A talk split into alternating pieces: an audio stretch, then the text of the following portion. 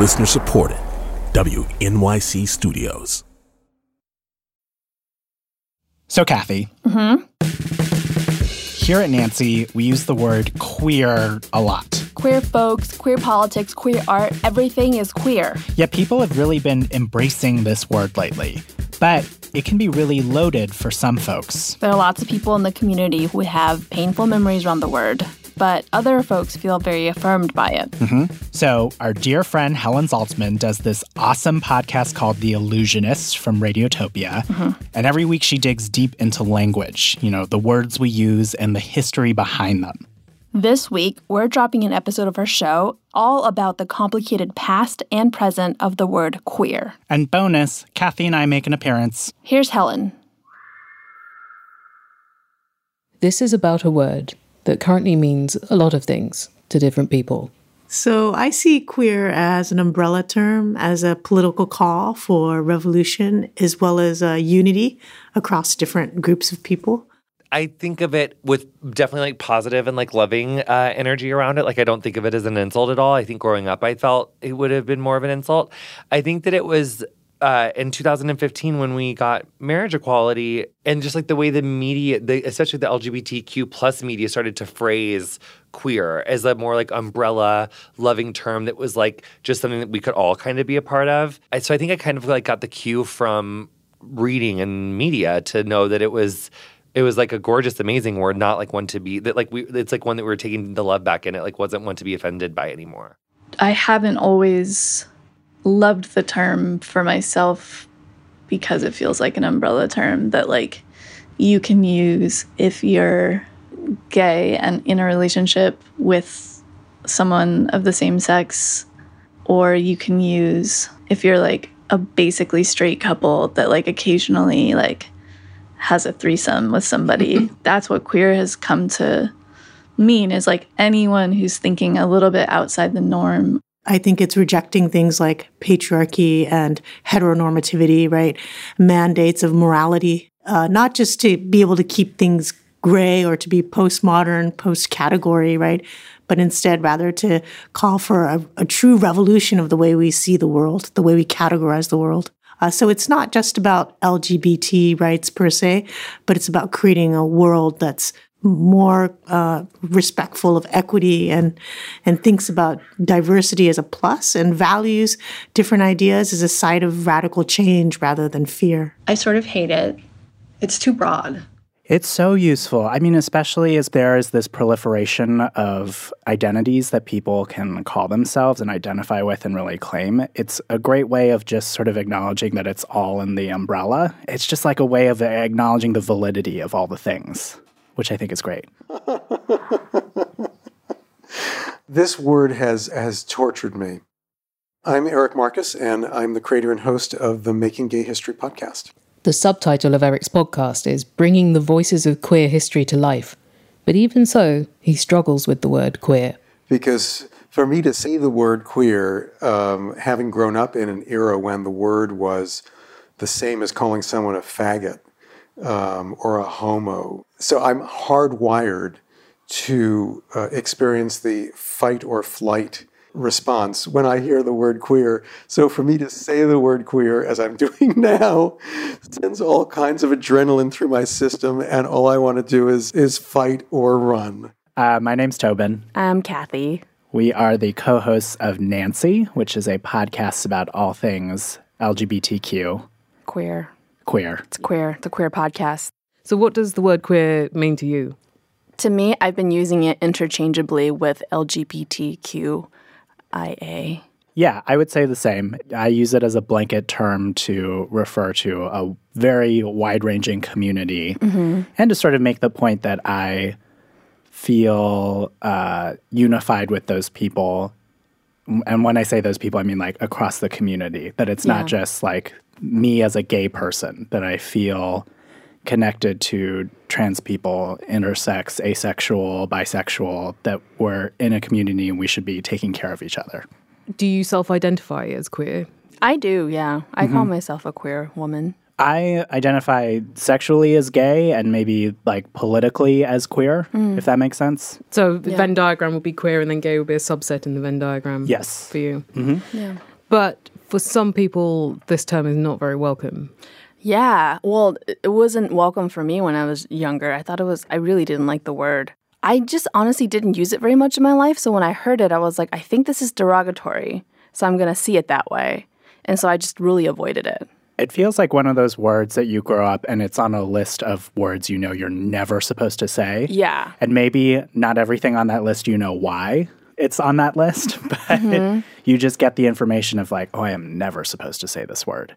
I have to be a little more flexible and consider the fact that language is constantly evolving and what may have been a pejorative at one time only has sting if I choose to allow it to, to be so. But that said, for those of us who are older and grew up at a time when that word was hurled at us like a baseball bat, um, we do have uh, a hard wiring in our brains that leaves us uh, a little sensitive to using the word ourselves or hearing it used in conversation and feeling that it's it's benign. You know, I grew up I grew up in such a different time, and the anxieties that went along with being gay in 1976 are still buried deep in my brainstem. So I struggle with as out as I am, and I don't know if you can be much more out than I am, given the work I do, especially. I still face issues uh, around my internalized homophobia and my anxiety of how people will react to me if they know I'm gay. I will take that to my grave with me. Queer has been in the English language for at least the past 500 years. For the first 400 or so of those years, it meant strange or oblique, something out of the ordinary. And that meaning would be applied to people too. Initially, for reasons other than sexuality, but by the late 19th century, it was in use to imply that somebody was not behaving heterosexually. The first known written instance of queer as a slur for gay men was in a letter from 1894 by John Douglas, the ninth Marquess of Queensberry, complaining that, I quote, snob queers had corrupted his sons. One of said sons, Francis, had been rumoured to be having a relationship with the Prime Minister, Lord Rosebery. His other son, Alfred, was famously the lover of Oscar Wilde, who was targeted by Queensberry until he was imprisoned in 1895 for gross indecency, which was then a legal term for sexual acts between men. Who knows how or why the Marquess of Queensberry opted for the word queer, or whether he even intended it specifically to mean homosexuals.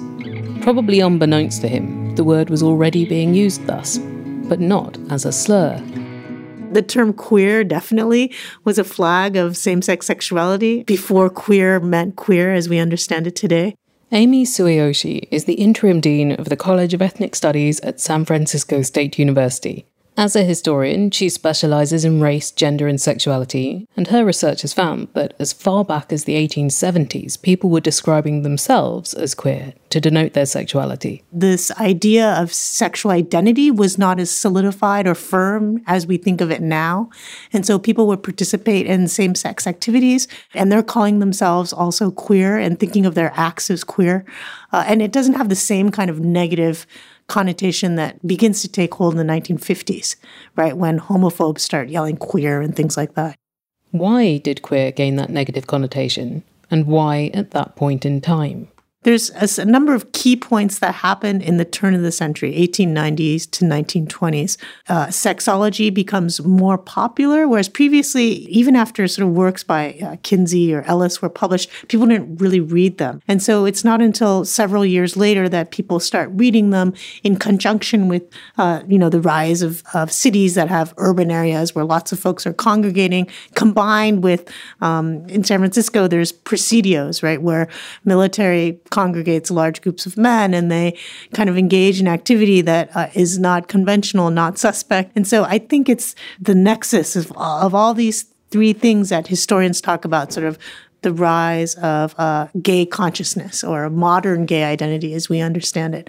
And as we see more of a modern gay identity coming to the fore, being more public, then the state says, hey, there's something going on. There's a trend. It looks like more people are queer and they're forming community around it. And we need to really keep an eye on this, if not shut it down, because it is goes against what we think is the, the key to a democratic society, the heterosexual household. Uh, and so it's in this context really that the, the rise not only of awareness around gay sexuality and identity comes to the fore, but then the state also begins to worry. And uh, then what do they do with those fears? So they start doing things like um, creating anti sodomy laws. They might have a clause in their books that says uh, crimes against nature, right? But it's not really defined. No one really knows what it is. But then it becomes increasingly defined as more uh, police begin to arrest folks for same sex sexual activity. In San Francisco, there's an interesting case uh, called the Baker Street Vice Ring. In the 19 uh, teens, a group of pretty well off white middle class men, if not richer, are arrested for a fellatio ring where they all gathered on 2525 Baker Street um, and they sang songs and read poetry on the first floor and then they gave blowjobs and had anal sex on the second floor. And it went all the way to the California State Supreme Court. There was one particular case where two men were uh, convicted of fellatio. And the judge ruled that the term fellatio was not in common understanding, that it wasn't in English, that it, in fact it was a word as obscure as Chinese or Japanese characters or Mexican hieroglyphics is what the, is what the judge says. And under the Constitution, you can't be convicted of a crime that is not easily understood or undefinable. And so all the fellas in the fellatio ring, they were exonerated that's kind of interesting, right? To think that even in the 19 teens, fellatio is not clearly defined. My friends would argue that even today, no one really knows what fellatio means, but um, I think some people have figured it out for themselves. but uh, I, I, think that in that early period, it wasn't totally clear what same sex sexuality was or what people did with each other. Yeah. Amy pinpoints the First and Second World Wars as significant for same gender sexuality as those allowed large numbers of young men and women to congregate. And also, towns with lots of service personnel flowing through tended to be more liberal. There's this real burgeoning of gay and lesbian culture, right? And as we see gay and lesbian culture burgeoning in the military, people start to freak out. And so there's a public clampdown. Uh, and then, you know, it gets conflated into other, other things like the Cold War and how uh, gayness somehow seems like uh, equivalent to communism, right? because communism was seen as subversive and homosexuality was seen as subversive. Therefore, communism and homosexuality were the same. Didn't need to make sense to be an excuse to fire gay and lesbian people from government jobs in the 1950s in the US and the UK. It gets then wrapped around sort of xenophobic, homophobic kind of tirades. And queer definitely then began to be used as a sword uh, to vilify uh, people, for sure. And it was around the same time that gay became the predominant term that homosexual men would use to describe themselves, as queer had become such a brickbat. And broadly, queer as a slur was more directed at men. The gay men are more targeted uh, because sort of what they do amongst each other is criminalized more explicitly in the law it seems like um, the law is very concerned about the penis, like what people do with the penis, but they're less concerned if there's no penis involved, um, at least in this early period of, of persecution. So I do think that uh, queer folks were under severe state uh, as well as a sort of social attack. So uh, social stigma as well as uh, state repression, right? Gay bars literally being invaded, people getting fired from their jobs, right? And in this moment, I think that you know, radical gays and lesbians as well as trans folks, they rose up and they decided to form this queer umbrella. More on that after the break. Nancy will be back in a minute.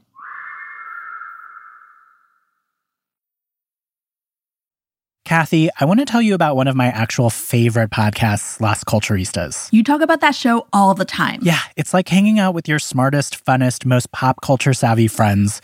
It's hosted by Bowen Yang, you might know him from SNL or Nora from Queens, and Matt Rogers of Game Show and Our Cartoon President. Love them. Each week, they interview an amazing guest about the pop culture that shaped their life, and they do this hilarious thing where you can rant about a piece of culture that frustrates you. Mine would be speaking only roles in musicals. okay. Episodes are released every Wednesday. Listen and subscribe to Las Culturistas on the iHeartRadio app, Apple Podcasts, or wherever you get your podcasts. And we're back with an episode of The Allusionist about the word queer. Here's Helen. It did take many years to open up that umbrella, or even to call it queer. But a major move towards the word's reclamation came in 1990. In March of that year, the activist group Queer Nation had formed, and at a Pride March in New York City that June, they handed out a leaflet called Queers Read This, in which they explained We've chosen to call ourselves queer. Using queer is a way of reminding us how we are perceived by the rest of the world. What's interesting is that in the 1990s, uh, in the wake of HIV/AIDS, you know, we see another rise of sort of queer as a way to reclaim the ways in which gay bodies are stigmatized and seen as diseased. And so we take back queer to say, hey, we're queer and we're proud. You know, we're deviant, we're proud. We we don't want to be normal. Queer Nation's pamphlet also explains why they rejected the suggestion of using gay as the blanket term for the movement. Queer, unlike gay, doesn't mean male. And when spoken to other gays and lesbians, it's a way of suggesting we close ranks and forget, temporarily, our individual differences, because we face a more insidious common enemy. Yeah, queer can be a rough word, but it is also a sly and ironic weapon we can steal from the homophobe's hands and use against him. There was a school of thought, there is a school of thought that by, by embracing a word that was used um, in a negative way, that you can rehabilitate the word and take the sting out of it and change it. Um, I don't happen to subscribe to that school. Um, it takes a lot of energy to, to change that. The one thing that's important to remember is that historically, uh, gay and lesbian activists actually reclaim the word queer, right? So it's a word that they're choosing for themselves. So if you're gay or lesbian and you want to be called gay and lesbian, then great, call yourself gay and lesbian. You don't need to call yourself queer, right? But it's important for gays and lesbians who dislike the word queer that there's a reason why part of the gay and lesbian population call themselves queer. With anyone who wants to reclaim a negative term, I think it's also about forcing people to recognize the negativity. That you never want to like abandon and pretend this thing didn't happen, that it didn't have a really hurtful negative connotation for a long time. So I, I think reclaiming is also about forcing people to reckon with what has happened before. And maybe even forcing somebody who might think of it in a negative way, um, or use it in a negative way rather, to uh, I, I, guess it would be like if someone thinks of it as a negative thing they can throw at you, if you use it also, it's like taking that power away. It's subverting the power structure of the word. Queer has had this gradual, incremental development towards becoming this umbrella term, and it's tricky to find the precise point at which it broadened to encompass gender, expressing trans and non binary identities. This remains a contention for some who don't want sexual orientation and gender identity to be united under one term. I love queer because it does kind of blur sexual identity and gender identity. I think that it's a privilege for folks to be able to separate sexuality and gender. Most of us live with it overlapping. I would also say that I know that some people don't like the word queer, not because they have um, a negative association with it, but because they really crave a very individualized, like focused label. That makes them feel like they're seen. And I mean, that's fine too. That's why you don't want to use the word queer. I get that. Can you understand me? Like, can I understand you? Why can't I be queer and be a cis gay man? And I think we can claim both. There's a way in which uh, queer politics really defines this larger community where gay men and lesbians and other folks can come together and create this unified, formidable force to change society. Um, and in that way, I've always found queer to be uh, productive, not just for obviously gays and lesbians, but other all folks who are in the queer community that that also don't fit those neat categories. One of the reasons I personally identify as queer is because um, it's a shortcut in trying to tell people what my identity is, um, because I I would say I identify as a bisexual person, but I don't date men, and immediately people are like, "Well, that's not that's not bi." but the thing is, like, I don't I don't date men because I don't fall in love with them, and so the easiest thing for me is to say that I identify as a lesbian. But then they're like, "But are you though?" You have a lot of people defining you for you. Yeah, exactly, exactly. I identify as queer instead of having to explain the whole backstory. And maybe I don't really honestly crave a singular label like some people do, which like it's totally okay if you do. It's okay if you don't.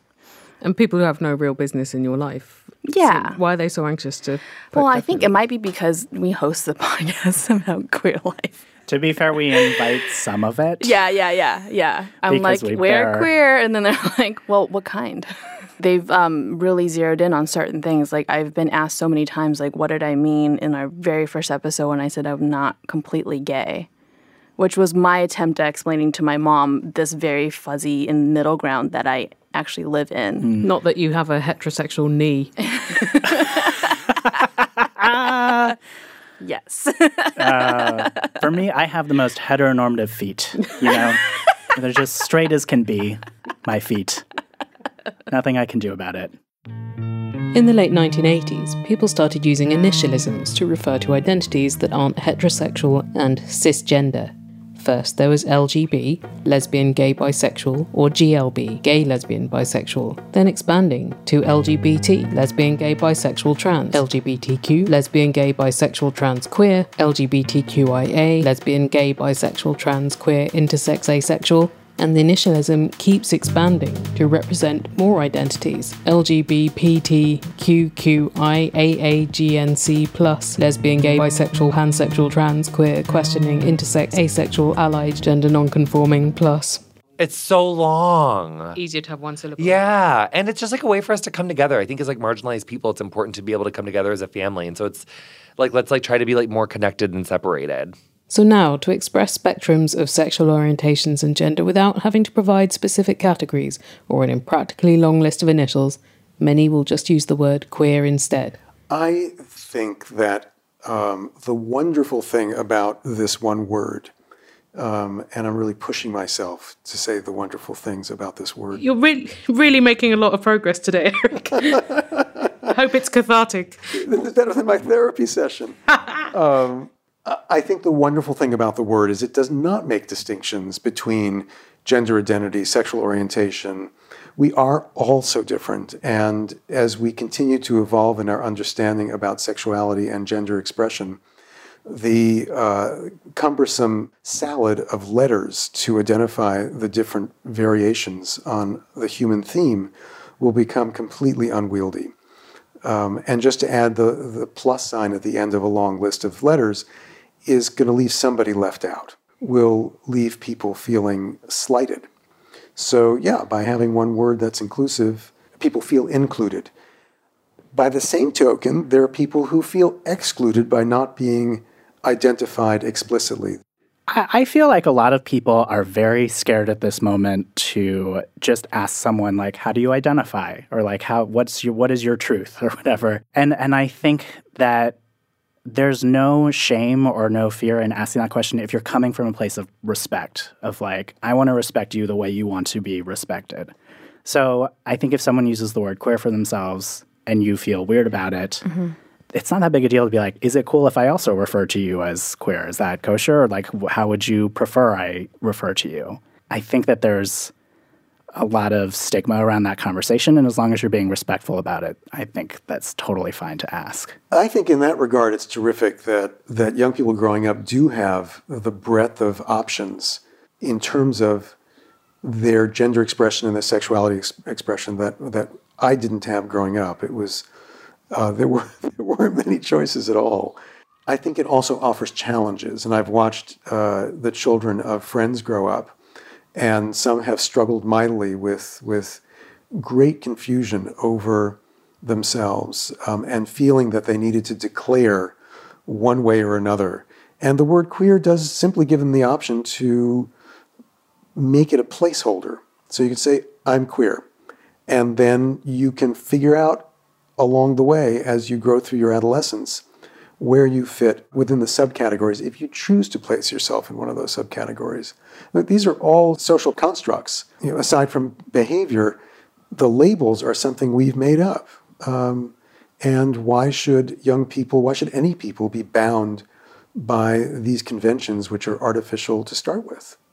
So the word queer or a word that takes in all of the variations of humanity is not a bad thing. I just wish it weren't the word queer. That's all.